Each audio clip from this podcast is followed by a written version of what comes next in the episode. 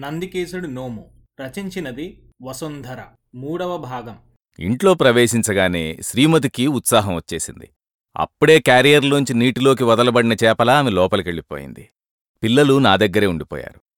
ఇంకా అక్క సదుపాయాలు చూడదు అన్నీ నేనే చూడాలి అన్నాడు రమణ. ఆ సంగతి నాకూ తెలుసు. పుట్టింట్లో అడుగుపెడితే శ్రీమతి కణ్వాశ్రమంలో శకుంతలలా ఇంట్లోని అణువణువునూ చూసుకుని మురిసిపోతుంది. ఈ విషయం ఎన్నోసార్లు చెప్పి హెచ్చరించాను. ఎంత చెప్పినా ఎన్నికల తర్వాత వాగ్దానాలు గుర్తుంచుకోని రాజకీయ నాయకుల్లా ఆమె నా హెచ్చరికను మరిచిపోతుంది. అక్కడ ఆమెనేమీ అనలేను. అందుకు స్థానబలం కారణం. ఆ తర్వాత మా ఇంట్లో మందలిద్దామా అంటే అక్కడ ప్రేమబలంతో లొంగదీసుకుంటుంది ఆడది శారీరకంగా బలహీనరాలు కావచ్చు. సమాజంలో ఆమెకున్న బలం మగాడికి లేదు. సన్నగా పొడుగ్గా ఉండే వరండాలో ప్రవేశించాం మేం. పిల్లలిద్దరూ నా పక్కనే ఉన్నారు. వరండా పక్కగా ఉన్న గదిలోకి తొంగిచూశాను ఆ గది నీటుగా సర్ది ఉంది. రెండు మంచాలు వేసున్నాయి. నేల అద్దంలా ఉంది. హమ్మయ్యా! మనకోసం మంచి ఏర్పాట్లే జరిగాయి. ఒక్క క్షణం ఇక్కడ విశ్రమిద్దాం అన్నాను నేను. రమణ నన్ను గదిలోకి నడిపించాడు. నేనూ అతడు పిల్లలు మంచం మీద కూర్చుని కబుర్లు ప్రారంభించాం. గదిలో చిన్న సందుంది.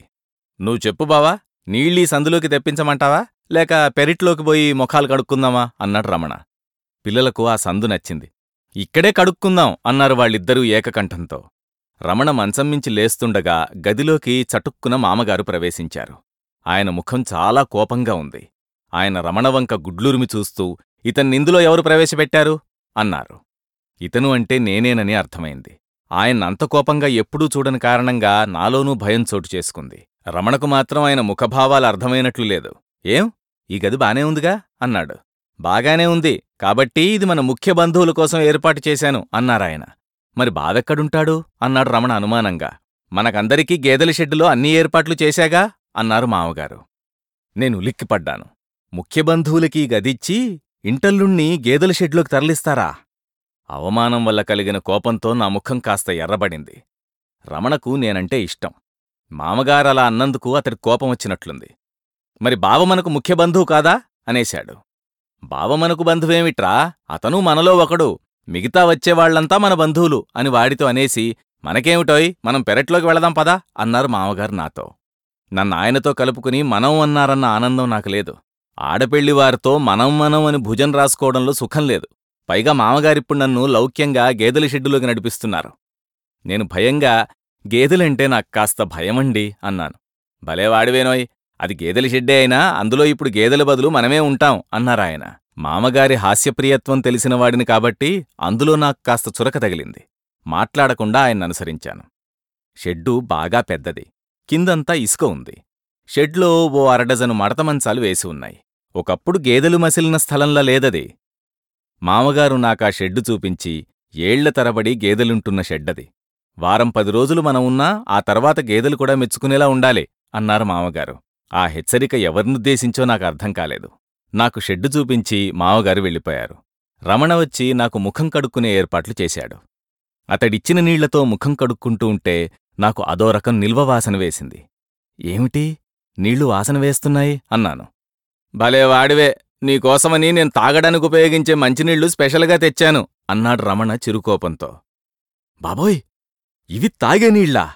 అని మరింత కంగారు పడ్డాను అయితే రైలు ప్రయాణం బస్సు ప్రయాణం కలిపి ఇచ్చిన దుమ్మును కడుక్కోవడం వల్ల నీళ్ళకు వాసన వచ్చి ఉండొచ్చునని రమణ అనడంతో మనసు సరిపెట్టుకున్నాను.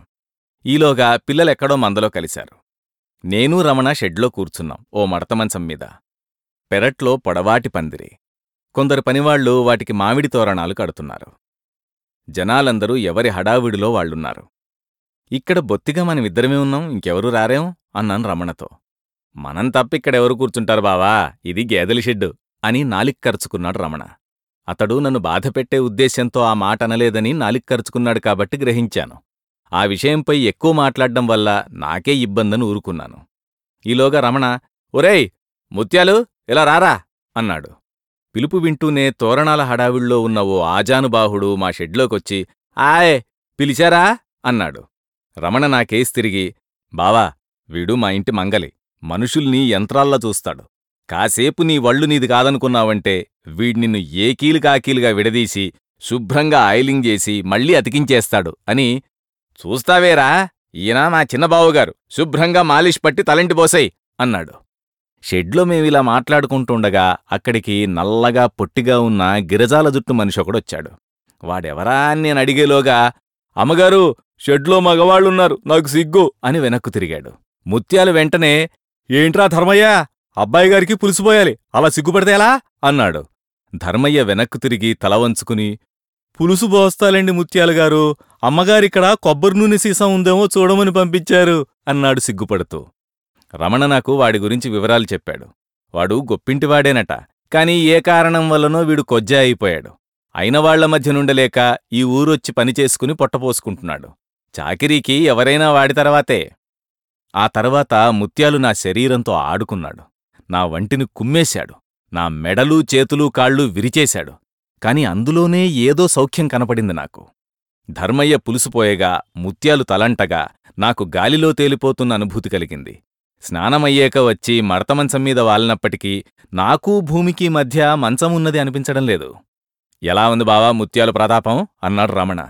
ప్రస్తుతానికి ఎక్కువ మాట్లాడలేను గాని నేను తలంటుకున్న చోట నా శరీర భాగాలేమైనా ఉండిపోయామో చూడు అతికించుకోవాలి అన్నాను. రమణ తృప్తితో నవ్వి అక్కడ్నించి తనూ స్నానానికి వెళ్ళిపోయాడు. ముత్యాలు స్నాన ప్రభావమో ఏమిటో నేను ఆకలి సంగతి కూడా మరిచిపోయాను. వళ్ళంతా ఒకటే మత్తు కళ్ళేమో మూతలు పడిపోతున్నాయి. సరిగ్గా అదే సమయానికి షెడ్లో మామగారు ప్రవేశించడంతో చటుక్కున లేచి కూర్చున్నాను. ఆయనతో పాటు నా తోడల్లుడు మూరుతున్నాడు మామగారు అతనికి షెడ్డంతా చూపించి నాకు చెప్పిన డైలాగులే అతనికి చెప్పారు. అప్పుడు నాకు కలిగిన సంతోషం అంతా ఇంతా కాదు. ఈ గేదెల షెడ్లో నాతో పాటు తోడుగా ఇతడు కూడా ఉంటాడు. ఇంతవరకు ఫీలవుతున్న అవమానమంతా కరిగిపోగా నేను ఆప్యాయంగా అతన్ని పలకరించాను. నువ్వు ఖాళీగా ఉన్నావు కదా కాస్త ఇతనికి స్నానాలు ఏర్పాట్లవీ చూడు అని చెప్పి వెళ్ళిపోయారు మామగారు. మళ్ళీ నాలో అహం తలెత్తింది. నేనిక్కడికి మరదలి పెళ్ళికొచ్చానా తోడల్లుడి సేవలు చేసుకుందుకొచ్చానా? నేనేదో అనేలోగానే మూర్తి అతనెందుకండి? నా ఏర్పాట్లు నేను చూసుకోగలనుగా అన్నారు. ఏదో ఒకటి. అవతల నాకు చాలా పనులున్నాయి. ఓ అరగంటలో మీరిద్దరూ భోజనానికి సిద్ధం కావాలి అన్నారు మామగారు. అలాగెందుకండి? నేను కాస్త ఆలస్యంగా భోంచేస్తానన్నాడు మూర్తి. నాకు తెలుసు. మూర్తికి కాస్త బద్ధకం. అందులోనూ మడత మంచాన్ని చూచాడంటే నడుం వాలేదాకా అతడికి మనసుండబట్టదు. అలా కుదరదోయ్. ఊళ్ళో మనకు బాగా కావలసిన వారందర్నీ భోజనాలకు పిలిచాను. పెళ్ళయ్యేదాకా అందరికీ మనింట్లోనే భోజనాలు. కాసేపట్లో వాళ్ళొచ్చేస్తారు. వాళ్ళను కూర్చోబెడితే బాగుండదు కదా మరి? అన్నారాయన. మూర్తికి తప్పలేదు. మామగారు అనుకున్న ప్రకారం అరగంటలో అంతా భోజనాలకు కూర్చున్నాం. పంక్తిలో మొదట నన్ను పలకరించిన మల్లారం మూర్తి కూడా ఉన్నాడు. అతడి పక్క విస్తట్లో ఎవరూ కూర్చోలేదు. అది ఖాళీగా ఉంది. మామగారక్కడ మా అబ్బాయిని కూర్చోబెట్టారు. మల్లారంమూర్తి వాణ్ణి పదే పదే ఏరా అంటూ వాడితో చాలాసేపు కబుర్లు చెప్పాడు. వాతావరణం అదోలాగుంది. చల్లగాలి శరీరాన్ని వణికిస్తోంది. బయటెక్కడా ఎండ కనిపించడం లేదు. ఆకాశం మేఘావృతమై ఉంది. మేమందరం భోజనాల ముందు కూర్చున్నాం. కాని ఇంకా భోంచేయడం ప్రారంభించలేదు. ఏమిటి ఆలస్యం? అన్నారు మామగారు అసహనంగా. మాస్టర్ ఇంకా రాలేదు నాన్నా అన్నాడు రమణ. మాస్టర్ అన్న ఆయనకు మల్లవరం చరిత్రలో ప్రత్యేక స్థానం ఉంది. విజ్ఞానంలో ఆయన ఎన్సైక్లోపీడియా వంటివాడు.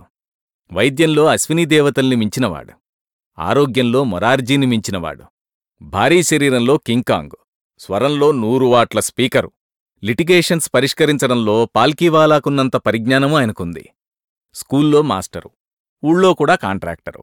బడిపంతులుగా ఎప్పుడో రిటైరైన స్కూల్లో మాత్రమే కాక ఊళ్ళో కూడా ఇప్పటికీ ఆయన మాస్టరే. విచిత్రమేమిటంటే ఆ ఊళ్ళో ముగ్గురో నలుగురో మాస్టర్లున్నారు. ఊళ్ళో వాళ్ళెవరూ వాళ్ళని మాస్టర్ అని పిలవరు. ఏ శుభకార్యమైనా మాస్టరొచ్చి కూర్చుంటే తప్ప తంతు మొదలు కాదు. రాకపోతే పిలుచుకురండి అన్నారు మామగారు. సరిగ్గా అప్పుడే మాస్టారొచ్చారు. ఎర్రటి పట్టుపంచె కట్టుకుని ఒక చేతిలో వెండి మరిచెంబుతో రెండో చేతిలో విసనకర్రతో భారంగా వచ్చి ఆయన మా పక్కన కూర్చోగానే మా భోజనాలు ప్రారంభమైనాయి. ఇంత చలిలో ఆయన విసురుకుంటున్నారేంటి? అన్నా నేను ఆశ్చర్యంగా. అంటార్కిటికాకు పంపించినా ఆయన అలా విసురుకుంటూనే ఉంటారు. అదాయన అలవాటు అన్నాడు నా పక్కనే ఉన్న రమణ. అతడు చెప్పినట్లే ఆయన భోంచేస్తున్నంతసేపు విసురుకుంటూనే ఉన్నారు.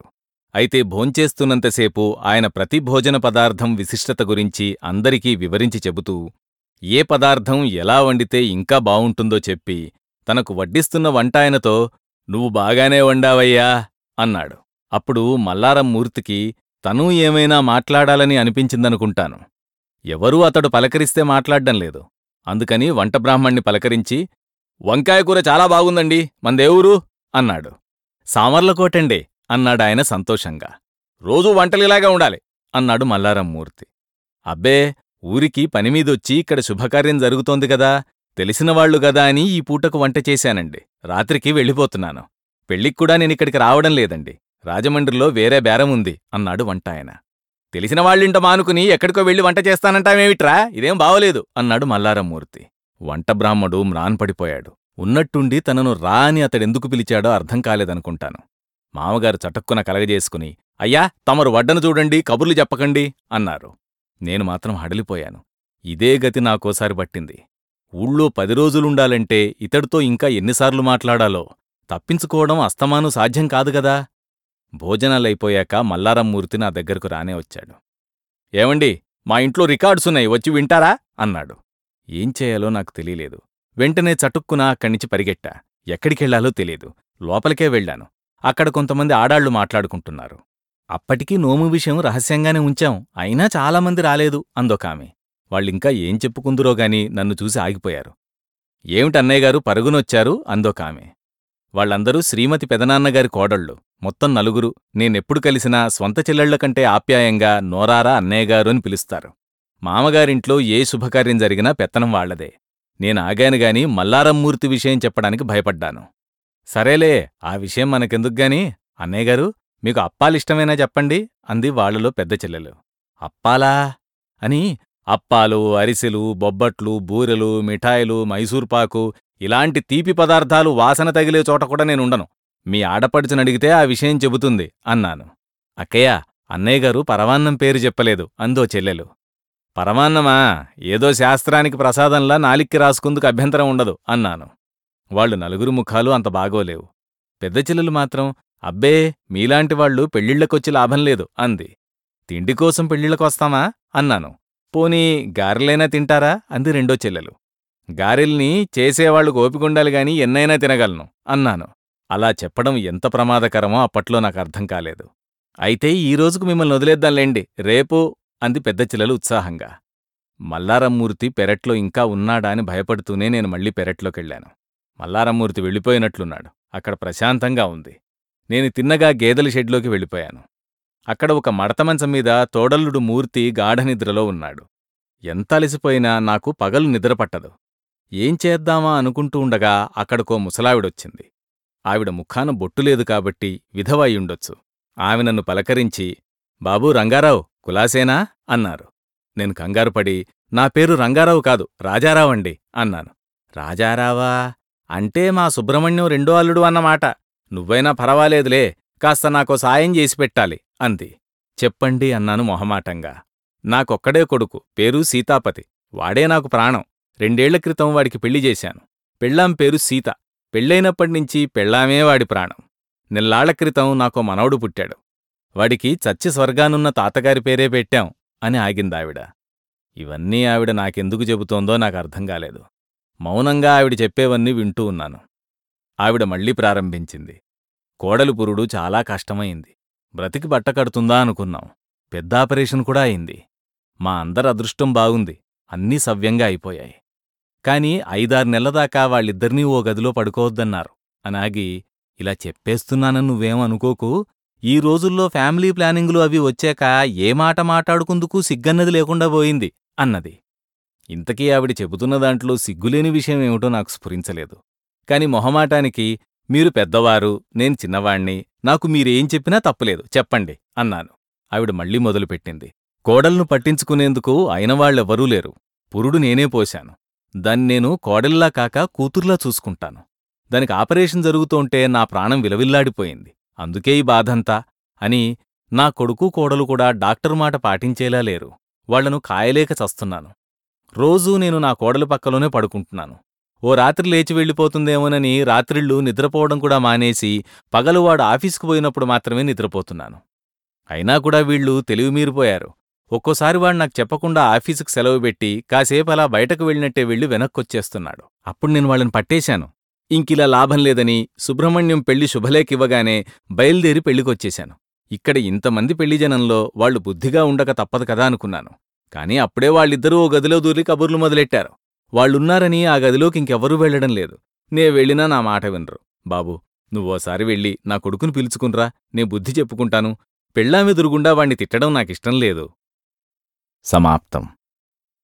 గాత్రధారణ mimicry Janardhan.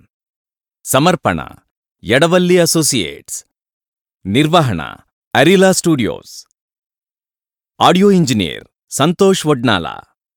Studio sound city Hyderabad.